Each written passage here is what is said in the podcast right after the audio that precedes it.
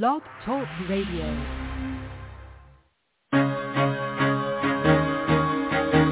Carol the Coach. Sex, love, and relationships. We talk about it here. Carol the Coach. Compassion with contemporary relevance. I am a psychotherapist. I can be your personal life coach and I can help you with your issues. There are no problems too small or too big. You can talk about anything. Speaker, columnist, radio TV host, and commentator.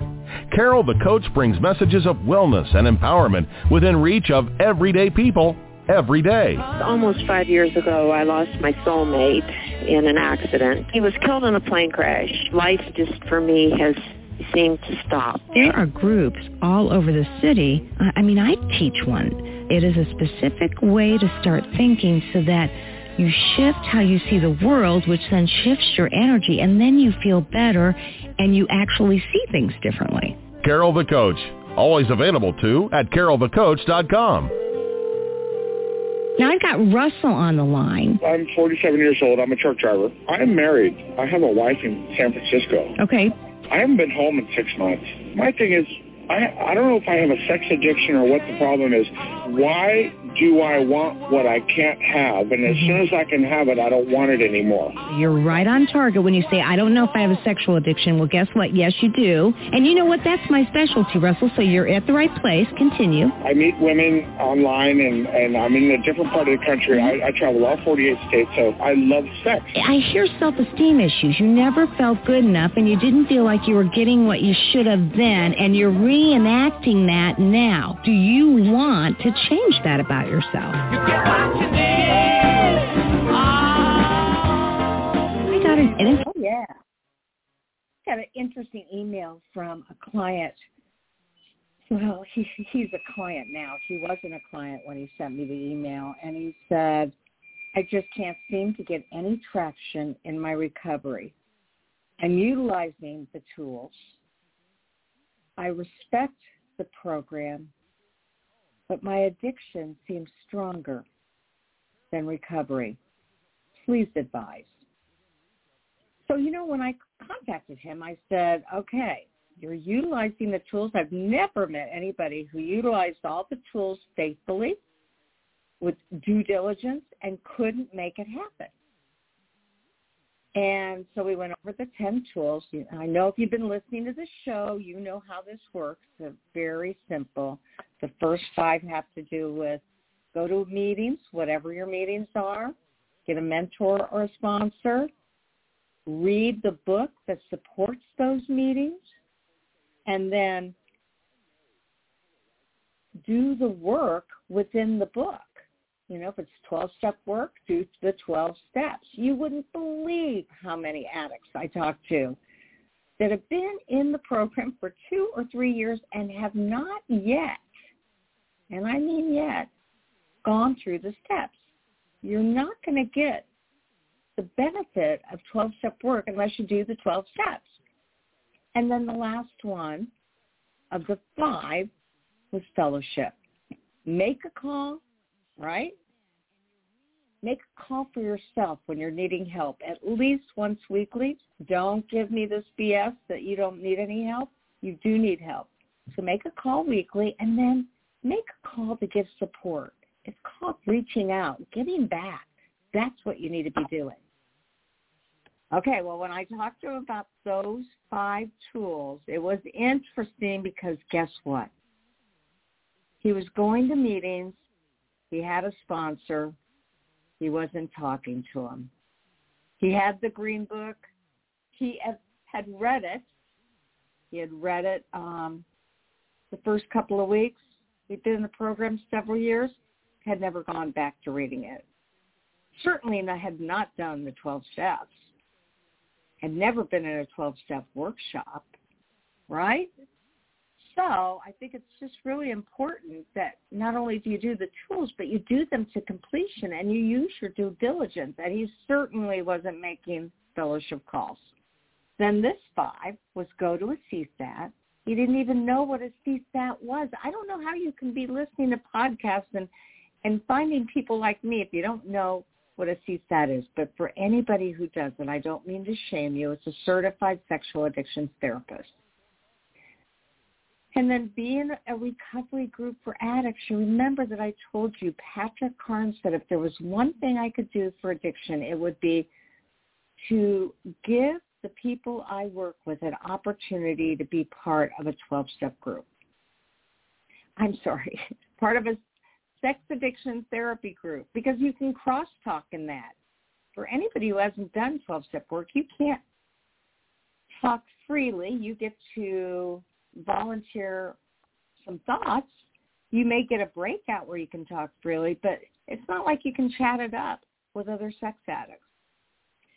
And then the third thing is pray, meditate, or journal. The fourth is have accountability tools, whether it's Covenant Eyes, whether it's a GPS, whether it's polygraphs, something that holds you accountable. And then last but not least, reading about your addiction. So I talked to him about it. It's a good thing he called me last year because I am leaning into retirement. I'm not taking new clients. But he said, oh, okay, I, I need your wisdom and I need your direction and I guess I haven't been doing it right. So I felt so much better because he was going to get the help he needed.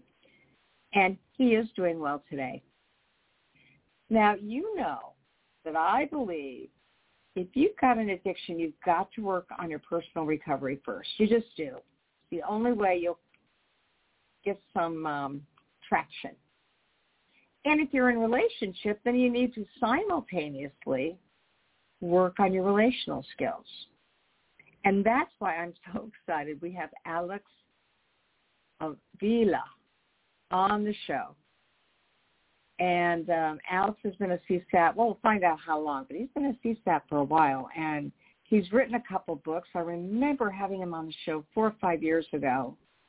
Uh, he did a really nice job. He's got a new book coming out. So we're going to be talking about emotional safety, honoring yourself while developing trust and presence to experiencing meaningful relationships. Uh, I can't wait for that book to come out. He also is doing some very special work for ITAP, which is the organization that trains CSAT. So we're going to find out about that. And we're really going to find out what is emotional safety for an addict, for a partner. What do you need to feel safe, regardless of who you are? You know, one of the things that I just did is um, completed a certification called IRCM. And IRCM is the Early Recovery Couples Empathy Model, and it's teaching professionals and coaches how to work with couples. Love that. Last week I did APSAT, and that's the Association of uh, of Partner Sensitive uh, works around sex addiction. And so we help partners to get through the process of loving a sex addict, and we do that in a partner-sensitive way. I love that organization. Um, it's it's been a wild ride, and to think that I've been doing this now for almost let's see, almost 20 years. I never would have thought I would have developed such a niche, but I have and I love it, and it makes me happy um, to be helping people. And so it's been a hard thing for me to decide to go into retirement, right? Because when you go into retirement, you want to pass on your skills and your clients to another experienced CSAT or APSAT. And unfortunately, there aren't any in my town. I'm from Indianapolis, Indiana, a huge mecca. Not another CSAT around. And then I look at the Chicago website for certified sexual addictions therapists, and there are lots and lots and lots. And I think we're only three and a half hours away. How could this be true? So what I'm doing is I'm writing books to help you all heal. And the very cool thing about writing books is it really is a way to help addicts, partners, clinicians, coaches to learn meaningful ways of intervening with this population. And so what I really appreciate is the fact that, wow, we are working hard at making this happen. Now, the truth of the matter is, it it is very. Um, people say, "How do you work in this field?" And I say, it's not hard. It's really a very specialized niche. But when you get all the information that you need, it gets very specialized, and you figure out how to make it work, right? And so, what I believe is that even though it's a specialized niche, there are ways to make this safe for everybody. And that's what we're going to be talking about today. And so I have Alex Avila on the show. And, uh, you know, he is a proficient and prolific writer and very talented man. And so I'm really excited for you all to hear what he knows about this area. So Alex, welcome to the show. Thank you, Carol. Really appreciate you inviting me here. This is an important topic to talk about. It really is, isn't it? I mean, emotional safety, from my perspective, is the number one, first and foremost need that a partner has after discovery. And I know that you really want both the sex addict and the partner to feel safety. So I'm just going to ask. I'm going to just start out with a little bit about you. Um, you got, I know you got a new book coming out. We're going to talk about that in a minute. And you've done a lot of other writings, have you not? I did. I, I wrote the book 40 Forms of Intimacy just to really break down intimacy and what that means. Uh, so we know it's much more than sex, but really to help make a lot of different pathways to connection tangible mm-hmm. for people. Um, I wanted to write that and just give a lot of ideas, practical uh, exercises, and help them along their journey. And you know, there you were like one of the first that really wrote about intimacy.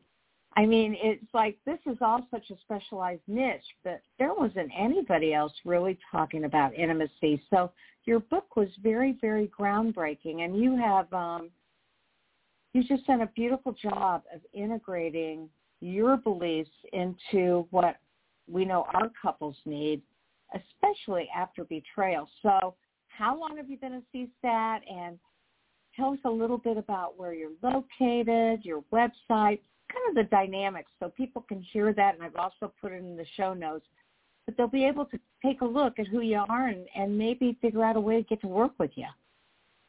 Sure. Yeah, I uh, started training as a CSAT about five years ago, and then quickly realized that I needed to do the partner training as well. So the Certified Partner Trauma Therapist uh, program is very sensitive to repairing. I thought not only just helping the betrayed partner, but also helping.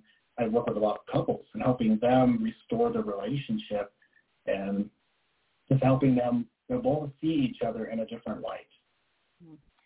Well, I know. And so you got into that program, got the training on how to be partner sensitive. You know, I'm a part of APSATS and they, I feel like they started the, they're the premier organization. And yet what we know about ITAP is that Carnes and Stephanie Carnes have really expanded this to be so comprehensive.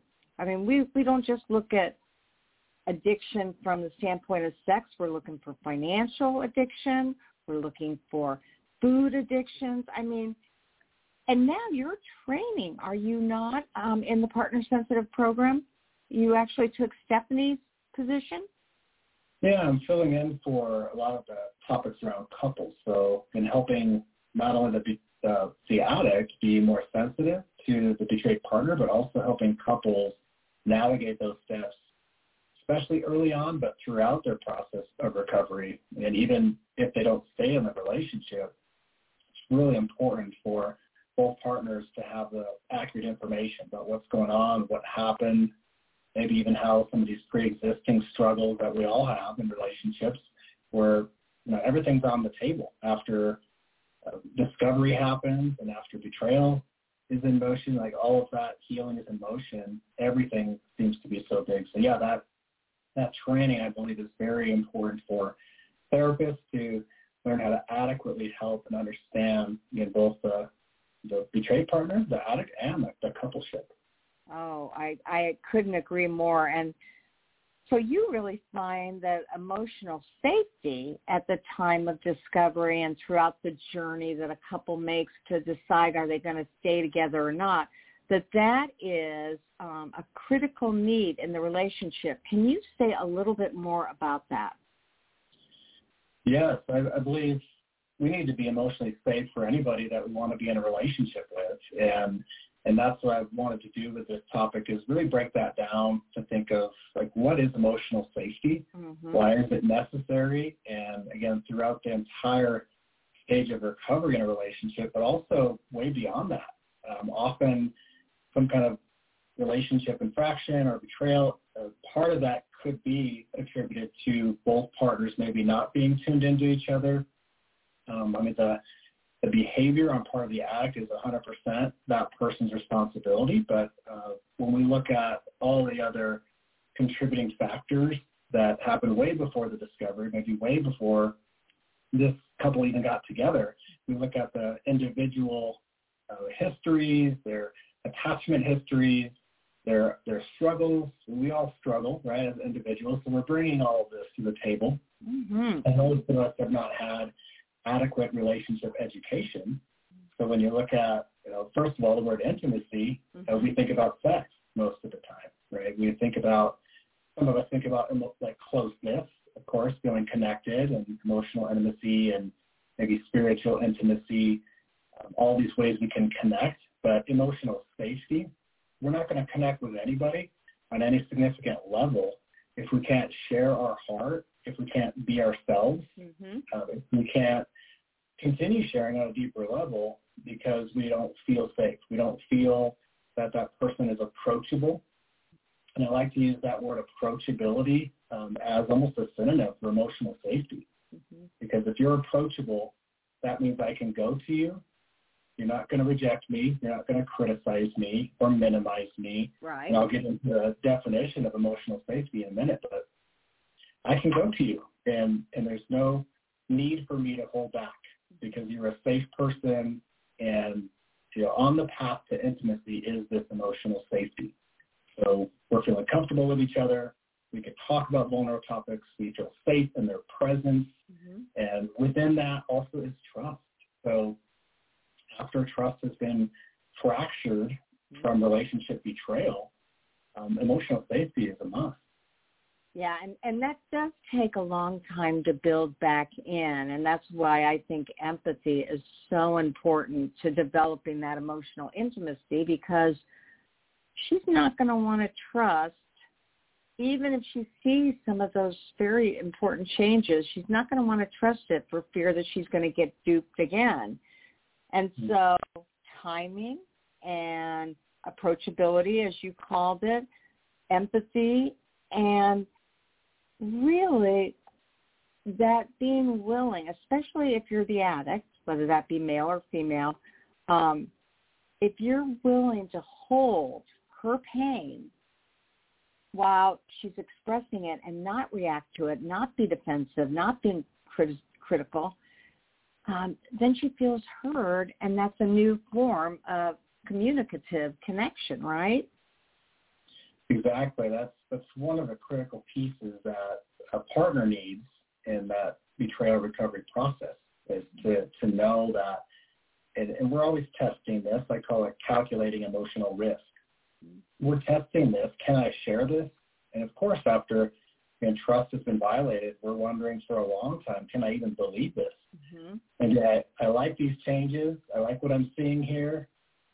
Um, that maybe he's on a great path and and I'm liking what I'm seeing. I've always wanted this type of connection, but can I trust it? So we need we need to see that, of course, consistently demonstrated over time. But we are calculating that emotional risk mm-hmm. all the time. Mm-hmm. Anytime we want to share a little bit, you know, deeper with someone, our thoughts, our feelings, our needs, we're, actually assessing that because because the pain of rejection, the, the response or the lack of response can be so devastating and can really just re-traumatize us as we're trying to heal because we don't get that response after taking a step out of vulnerability. Yeah, I agree a hundred percent. And again, when I think of how I work with couples, you know, it's so important for him to understand that that the science of partner betrayal and how that affects her brain.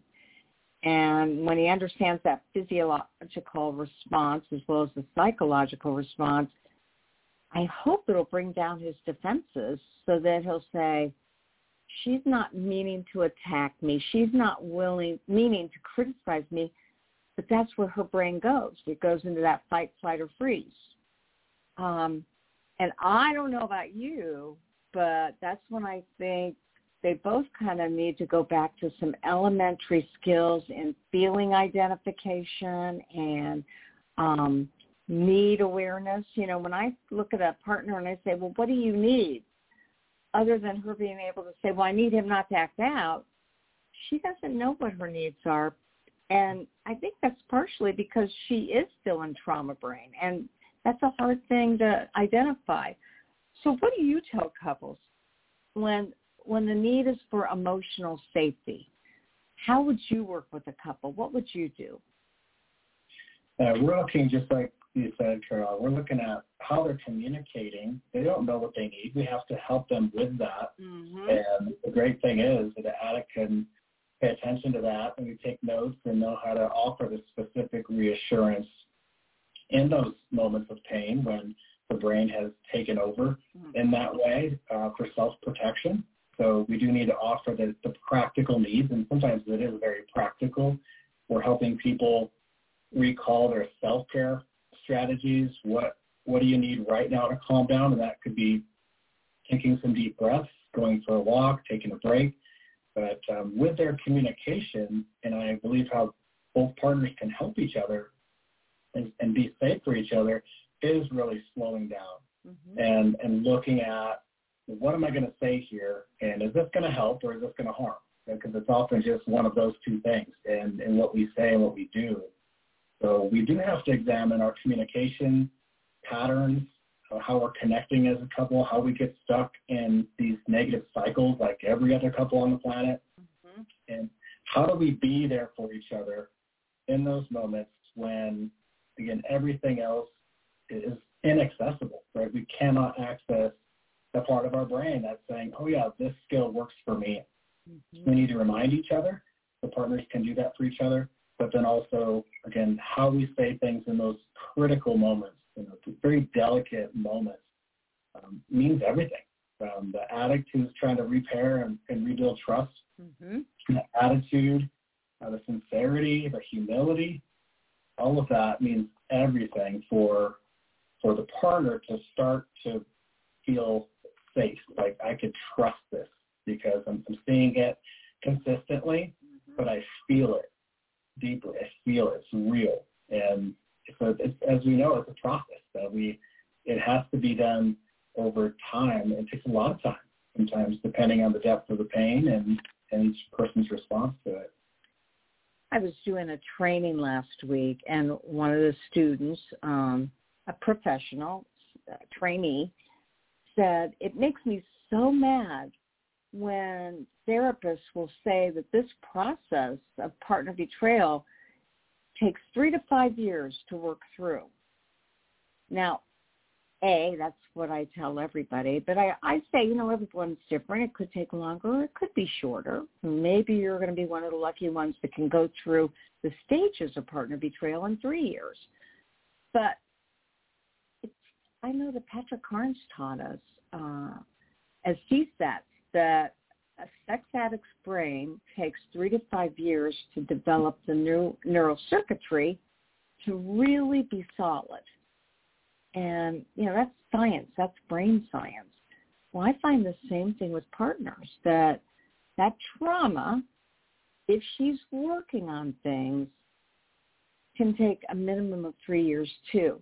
Now, do you have a certain frame timeline or framework that you believe couples um, might have to undergo to get through the devastation of partner betrayal?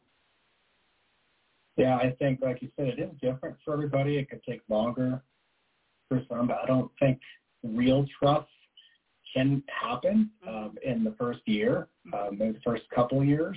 Uh, and it's, I think with every, with the, the addict doing everything perfectly, you know, attending to, listening, meeting the needs of their betrayed partner, um, in best case scenario, it just takes a long time, right? It's a process.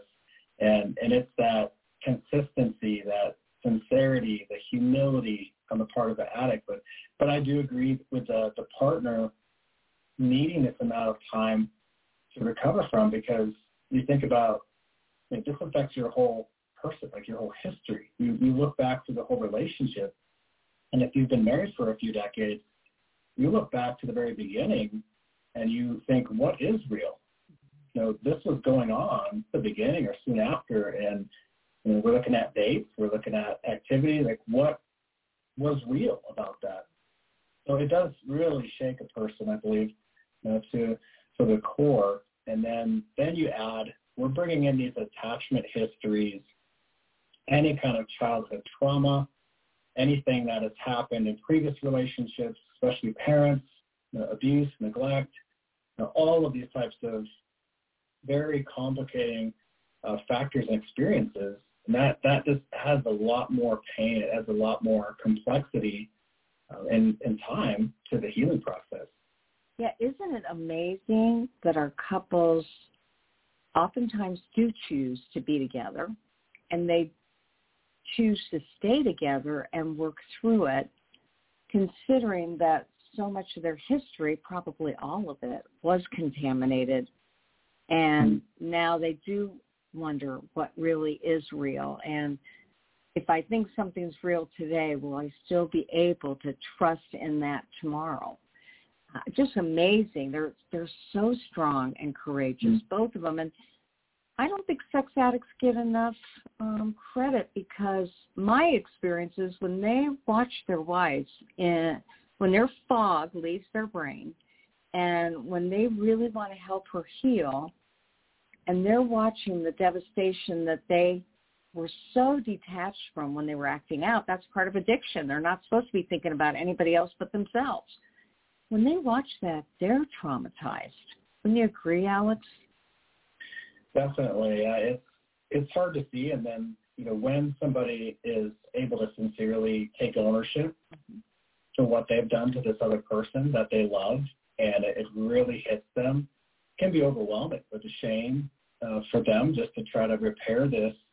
But when they do connect with that deep hurt and and they really start to understand the depth of the pain, mm-hmm. uh, the partner gets that, and that I believe starts the healing clock, right? The, the clock starts ticking with trust rebuilding because now, and that's with emotional safety, like you, you're, you see me, you get me, you know, you're not creating more pain, um, you're with me, and we're, we're in this together. It's, it's no longer a, a, you're on your recovery, you're doing your thing. It's we're in this together, and and that can really strengthen. I mean, couples can come out of something like this this level of betrayal can come out of this much more connected.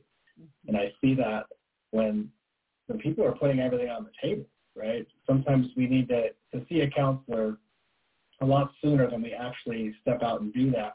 So when we finally do this, we're, we're putting everything out there and, and the addict and the partner are with insane courage, like putting everything on the table and they're working through it. And it is exhausting, but it, it does take tremendous bravery and they they reach a place of personal healing in this mm-hmm. and they can see things more clearly as an individual but then they're looking through this lens of, of real hope even at their partner because despite the pain and you know that there are setbacks and it, it comes at different times you know sometimes within the same minute same hour but they have a, a renewed sense of hope i believe because they see the person that they've wanted from the beginning and and they they're gaining tools mm-hmm. and and they've already been through or they're enduring the most difficult part of this. And, and they have a renewed sense of hope that things can be a lot better, that they can really, truly enjoy deep intimacy with this other person. Well, I know, and you know, you referenced it earlier when you said it makes it a little bit harder when they've had their own betrayals early on in their childhood. Maybe they've been molested. Maybe they've watched a mother and father be in unsafe situations due to alcoholism or drug abuse. That post-traumatic stress and complex post-traumatic stress can really um, get in the way of you doing your personal work because it just all seems so overwhelming. Now, what would you advise our listeners if they have that kind of trauma history? They had it in their childhood. Now they've got it in their present day. Maybe they're seeing him make some great changes. I find that men are really motivated to make those changes as long as they learn how. You know, oftentimes they're like deer in the headlights. They don't know what to do next, especially if she's pushing him away. What would you say to couples who want to go deeper and increase that um, sense of healing and that sense of trust? Yeah, I believe when people are individually working with a therapist and they're looking at some of these deeper mm-hmm.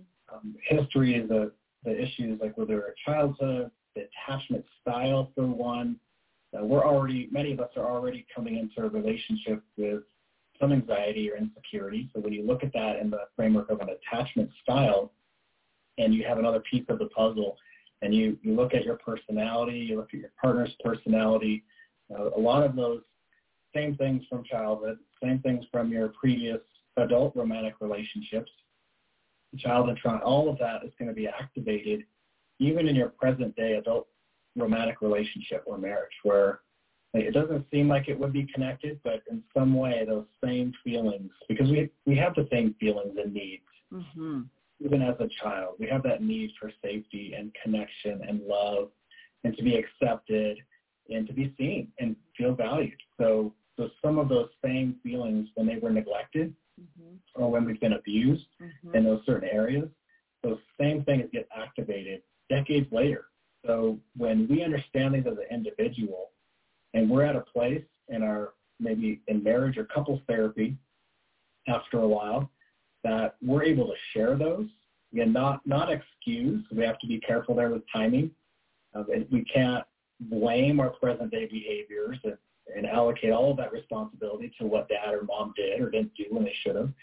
It's it's kind of separating that. So we have to be delicate with the timing but sharing those childhood trauma stories um, when a couple is ready can be very powerful because now they're putting some of the pieces together and they're turning toward each other with a renewed and genuine compassion mm-hmm. because they, they're seeing the whole story in that context. So it really can help a couple start to feel close when they're sharing some of their histories, you know, some of their vulnerabilities, maybe some of their struggles, why they struggle with intimacy, why they struggle with being honest and transparent.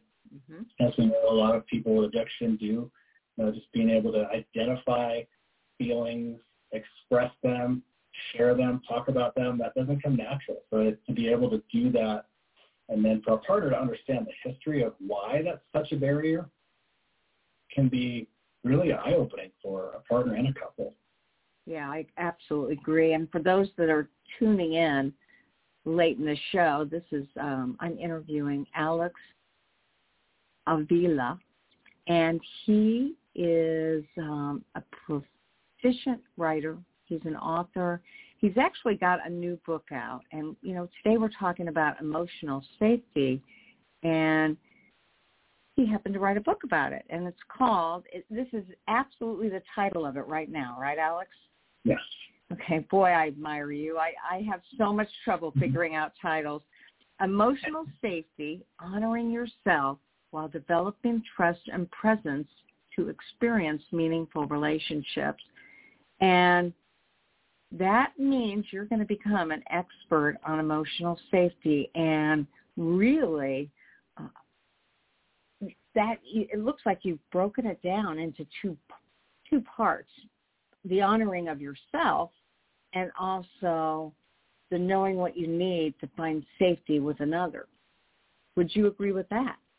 Right. Yeah, I think when we think anybody who's been through something traumatic, especially relational trauma from significant attachment figures early on, usually parents or caregivers, um, but we, if we've been through any kind of trauma like that, we we have to remember that we have to honor ourselves first. We have to be safe first. A lot of times we get into these uh, caretaking behaviors where we we want everyone else to feel comfortable, or we want to make sure that they like us or feel good around us. But there's a lot of energy that people can spend when they have had something traumatic happen to them um, just to be around other people. So I wanted those those first two words to my subtitle, honoring yourself, mm-hmm.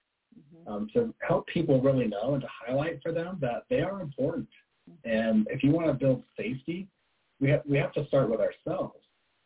And when we know safety, we will know which people to keep out of our inner circle, like who who is unsafe, who is safe, and and who do we give our we have to give ourselves permission to keep people out and to feel okay about that and to be we could be respectfully assertive by keeping people out of our inner circle if they're going to traumatize us or or be or minimize or gaslight or you know, do any of these uh, behaviors that end up you know, heightening our sense of trauma.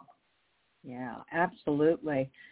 Now, I know we're beginning to wind down the show, and our listeners are always hungry for tools and tips. Can you um, give them something that they can walk away with today that they can start practicing right now?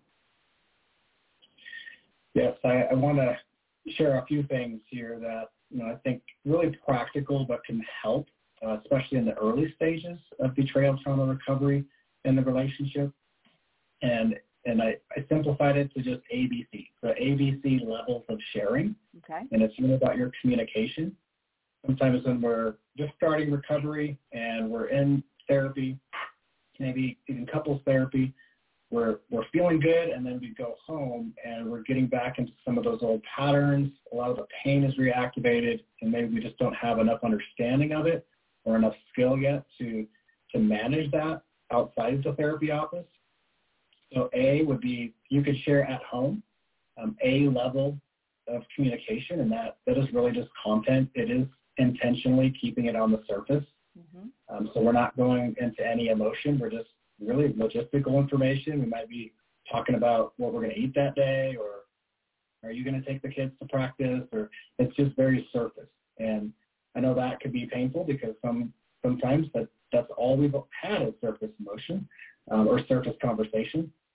Um, but for the time being of trying to repair betrayal and counseling, it is important to not go too deep. So B is sharing that content, sharing just what's going on, but no, like a little bit of emotion, but not too much, because C is the deeper issues, the deeper feelings, really the reason why we're seeing a therapist. Um, so we have to save that for therapy. So the ABC can be helpful um, if a couple can agree to that and maybe even share that with their therapist. They were we're going to try to have a B conversation. Can you help help set us up for success this week um, so we can do that, and then kind of gently, gradually get to the C conversations outside of the therapy office. Mm-hmm. Another quick one is creating a safe zone, and that is really just finding a spot in your house um, where you can have a deeper conversation. These might be those B conversations for a little while, but in that space, maybe we're only meeting for five or 10 minutes. It doesn't have to be a long conversation, but we're sharing a little bit about what's going on with us. Right? Um, you, you provide a really good framework, Carol, and, and help her heal, right? Just a framework about what to share, kind of those check-ins. Mm-hmm. So that could be a time where they check in with each other about what's going on, what are they feeling, you know, kind of what are they needing. Um, and then Another one would be to evaluate your sense of safety.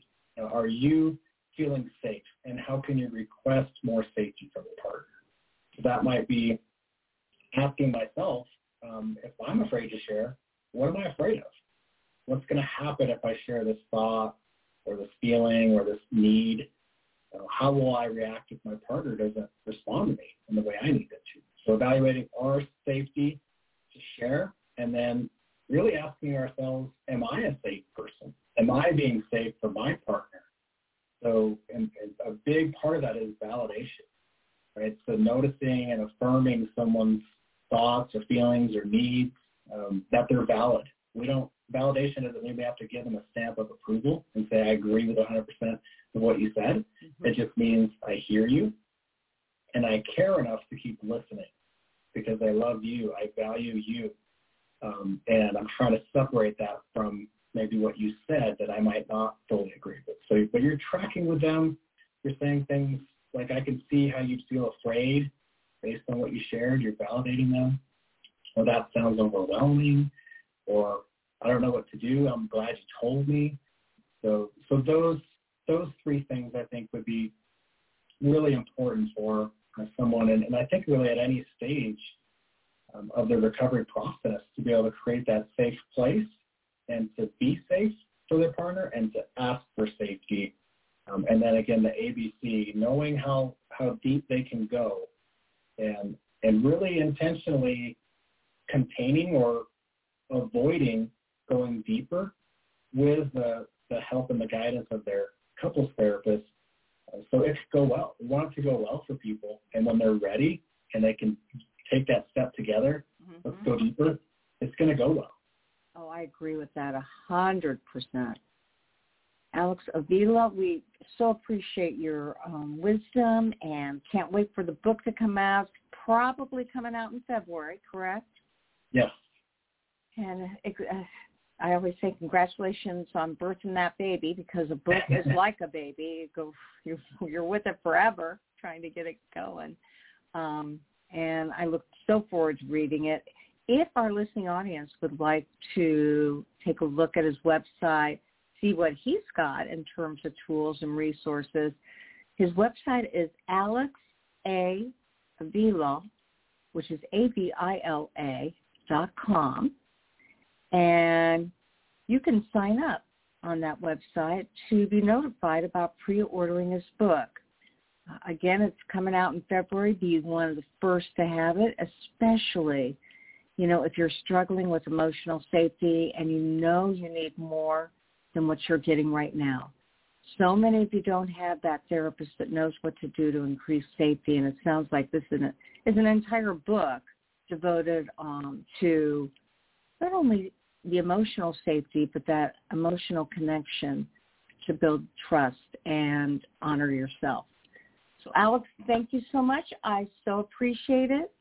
And keep us posted. I can't believe you didn't share with me earlier in the year that you had this book you're working on. Yeah, like you said, it, it, it's a baby, right? You kind of keep it uh, close and, and you work on it. And yeah, it's it's just good to be here. I really appreciate that you thought to, to have me on and welcomed me here. And I really appreciate the work you've been doing as well with your teaching and your writing and uh, it's just great to, to have so many great people in this field of, of sex addiction recovery and, and trauma and partner recovery. You know, with, with our backgrounds in trauma, I say our community, I feel like, is some of the smartest professionals in the world. So I wish you well. Keep me posted. And thanks again for the emotional safety you provided today. Great. Thank you, Carol. We really appreciate that. You're very welcome. Okay. You take care. You too. And so that was Alex Avila, which again is A-B-I-L-E-A, A-B-I-L-A. And I'm going to go make a cup of coffee now. I have my vaccine, uh, my booster, and I had my flu shot yesterday on my birthday, right? And everybody's like, how are you feeling? And I'm like, I'm tired. I'm really tired. Good thing I woke up today ready to go again. I was only tired for about 17 hours. So I wish you the best, you know. You have to fearlessly have the courage to be yourself. And November is an interesting month with a lot of upcoming holidays, with a lot of climate changes, a lot of weather to deal with, and um, intentional self-care is what I heard Alex say. Care of yourself, and we'll see you next week for more sex help with Carol the Coach.